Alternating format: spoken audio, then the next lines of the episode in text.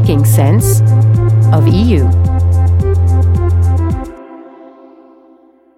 Welcome to Making Sense of EU, a podcast where scientific research sheds light on the pressing issues of EU affairs. Making Sense of EU is brought to you by the Institut d'études européennes of the Université Libre de Bruxelles. This series on the challenges of liberal democracy in the EU is a product of the Horizon Europe research project Red Spinel, and it's co funded by the European Union. My name is Maria Isabel Soldevila, and I am your host. Welcome back to Making Sense of EU. A new academic year brings new challenges and new topics, and also new perspectives and questions about the European Union. This is the second season of Making Sense of EU, and this time our podcast focuses on the challenges liberal democracy is facing in the European Union. To cut the ribbon on this new season, I have the pleasure to have with me today Ramona Coman, who is professor of political science at the Université Libre de Bruxelles. Professor Coman has been president of the Institut d'études européennes for the past four years and previously its director. She is principal investigator of two European research projects focusing on the growing dissensus over liberal democracy and the challenge this represents for the EU. Welcome to Making Sense of EU. Hello. It has become obvious that democracy is not to be taken for granted. The Institute, under your leadership, has obtained two European projects dealing with the growing dissensus of our liberal democracy and the capacity of the European Union to face this challenge. Can you tell us more about the motivation behind these projects and, in particular, Red Spinel? Yes, indeed. The Institute for European Studies has been awarded two European projects last year one Horizon Europe, Red Spinel, and a Marie Sklodowska Curie joint doctorate network, GEM Diamonds. Both focus on the dissensus of a liberal democracy, although with different aims, compositions, and structure. Now, the motivation behind these projects comes from both personal and institutional reasons. Of course, for me, Red Spinel represents the continuation of my research agenda on a more ambitious scale. But of course, getting a project in a highly competitive academic setting is also a source of recognition and institutional prestige.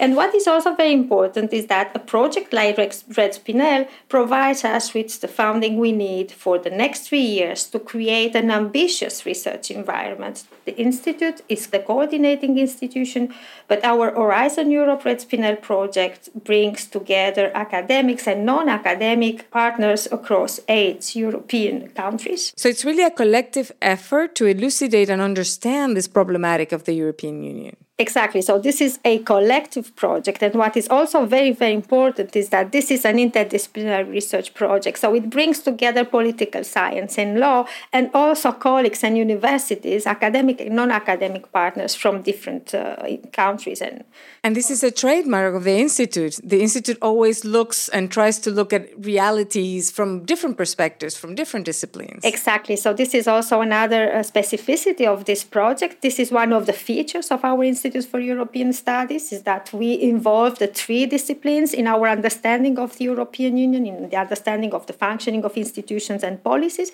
And the project that I'm coordinating is an illustration of this interdisciplinarity. So I understand this dissensus is the core concept sort of dominating the discussions. And it's for most of us often seen as a pillar of democracy, agreeing to disagree, uh, is something that we feel very strongly about in open societies. But I understand it means something different in Red Spinel. I would like to know because you're the one, and I know I have inside information, you're the one working on uh, with other colleagues in defining what dissensus means to the study that Red Spinel is putting together. It is important to say why dissensus, because today, in the functioning of the European Union in debates on European integration, we see more dissensus than, than, consensus. More dissensus on rights and values, more dissensus on the nature of democracy, on constitutions, and also more dissensus on, this is very important, on the liberal component of democracy. We might be on a turning point of the way the European Union defines its own governance. Consensus is maybe no longer the way forward. Yes, you put the finger on something very, very important indeed. So today we see lots of debates on the foundations of the EU polity. Of course, one can argue that liberal democracy has been always contested. But for the European Union, we are at the turning point. What we see today is that claims against liberal democracy are no longer located at the extremes of the political systems, like in the 70s, in the 80s. They're becoming mainstream. They, they are exactly leading a wide range of actors not only populist, as I was saying, to contend that liberal democracy has become an empty shell and needs to be reinvented. So, this is our understanding of the dissensus. So, fascinating times to be looking at this. We wanted to focus our project mainly on the European Union. And also, there is a reason for that is that the European Union is an actor promoting liberal democracy, but it is also a target for the ones who are contesting liberal democracy. So, as a citizen looking at this from the other end, with not with a scientific hat, this could mean two things to someone like me. On the one hand, very scary prospects of losing the democracy and the values of democracy that we believe in that we've agreed to believe in as a liberal democracy. But on the other hand, we've seen that with every crisis, the European Union tends to get stronger. So it could be an opportunity also for strengthening the polity. So are you looking at it this way as well in your project? Yes, so what we'd like to do is to, first of all, understand the nature of what we define as dissensus. So, dissensus is, in our view, the expression of social, political, and legal conflicts which are driven by a variety of factors political, social, legal actors, states or non state actors, and conflicts which take place concomitantly, conflicts driven by a variety of actors who are seeking to maintain liberal democracy, to replace liberal democracy, or to dismantle liberal democracy to court.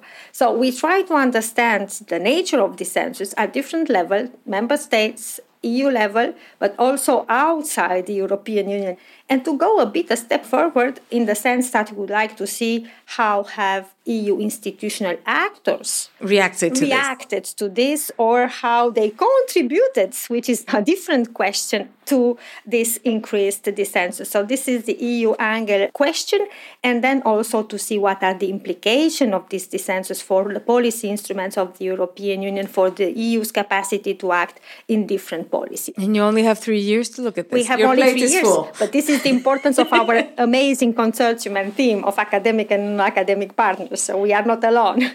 You're focusing on the European Union, but you want to also look a little bit further.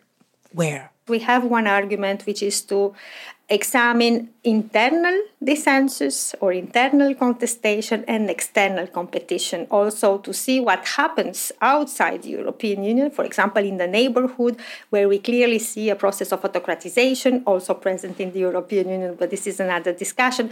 So we also try to see, for example, the influence of what happens inside the European Union outside, but also maybe vice versa, what happens outside the European Union, autocratization, and the implication of this external contestation of the European Union for the internal and external policy.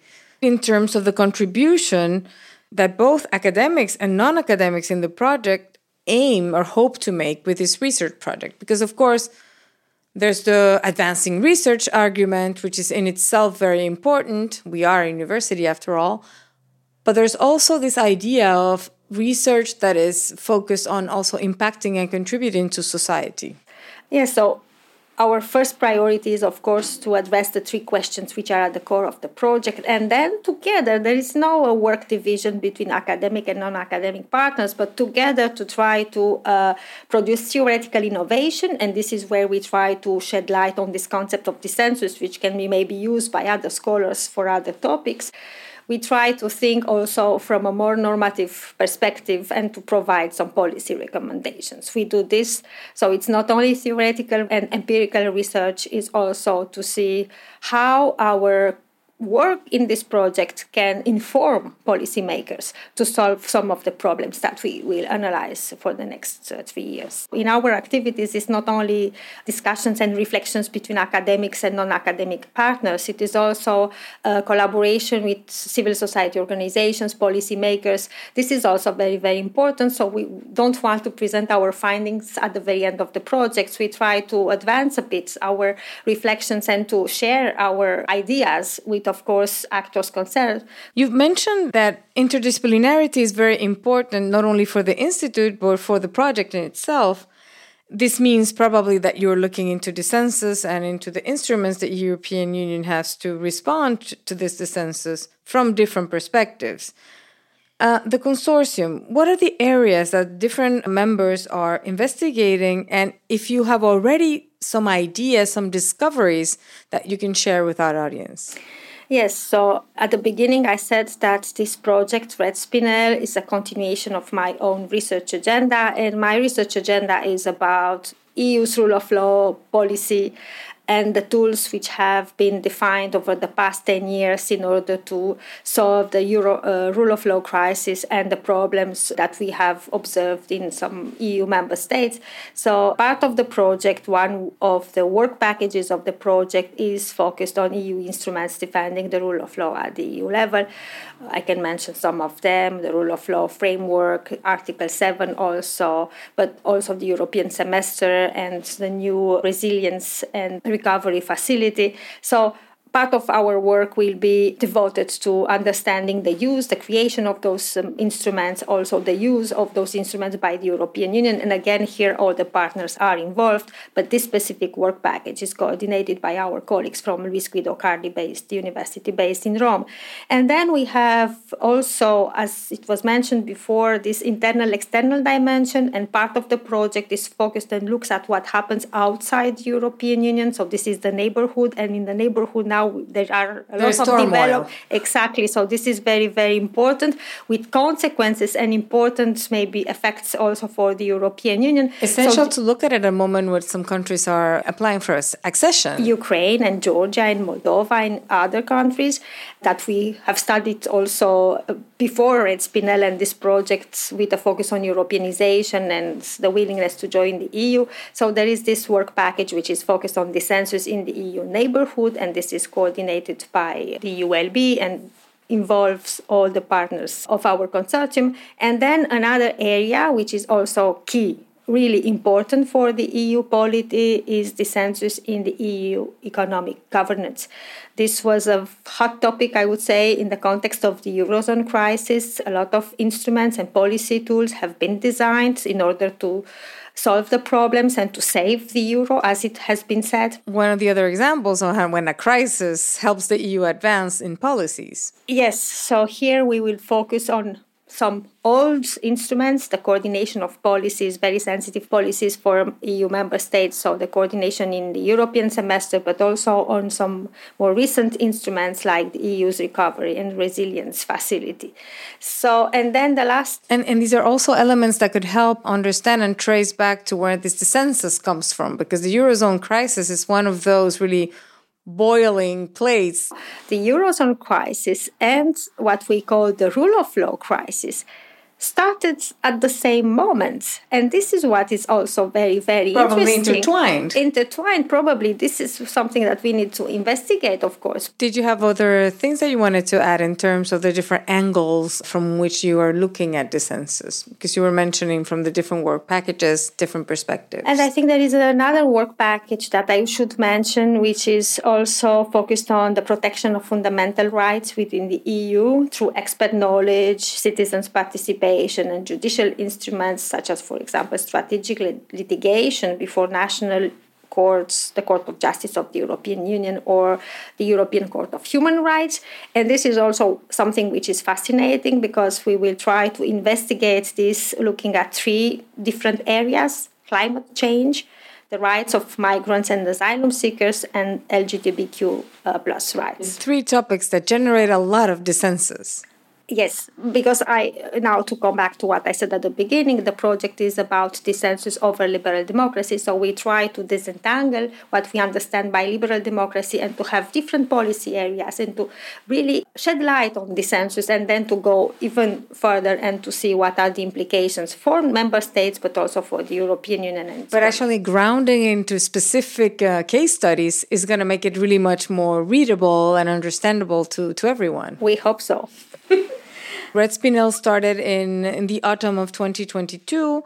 It's an ongoing process. It's been a year almost. What can we expect to see in the upcoming months? What is to be expected is a series of podcasts presenting our reflections and findings, several academic contributions academic articles and books, and also conferences. And I think presence, a certain presence in the media, in particular in the context of the European elections next year. So, this is, I think, what we will uh, be able to share with our audiences uh, in the second year of the project. Maybe one last question before I let you go. What role do you think this whole context is going to play in the upcoming European elections? Well, I think it will be for us kind of, if I can say so, laboratory to study the dissensus because we will see some of the points and some of the claims that we have been studying over the past years re-emerging or being emphasized by different actors. So it will be for us an opportunity to understand what's going on. Is there anything else you'd like to add? Before that I'm very happy. No, that I'm very happy. The project is amazing, and I'm really grateful because we have amazing partners involved in this Horizon uh, Europe Red Spinel project, and also we have an excellent team here at the Institute for European Studies supporting the coordinator, the academic coordinator. So thank you for this. Thank you very much, Professor Ramona Coman. There's really certainly a lot to think about, digest, and trying to understand. And it's so critical for the future of the European Union and in, of democracy in general to understand these processes. Thank you again for kickstarting a new conversation about our democracy and this new season of making sense of EU. We look forward to digging deeper into the different topics in the upcoming months. Until then, take care.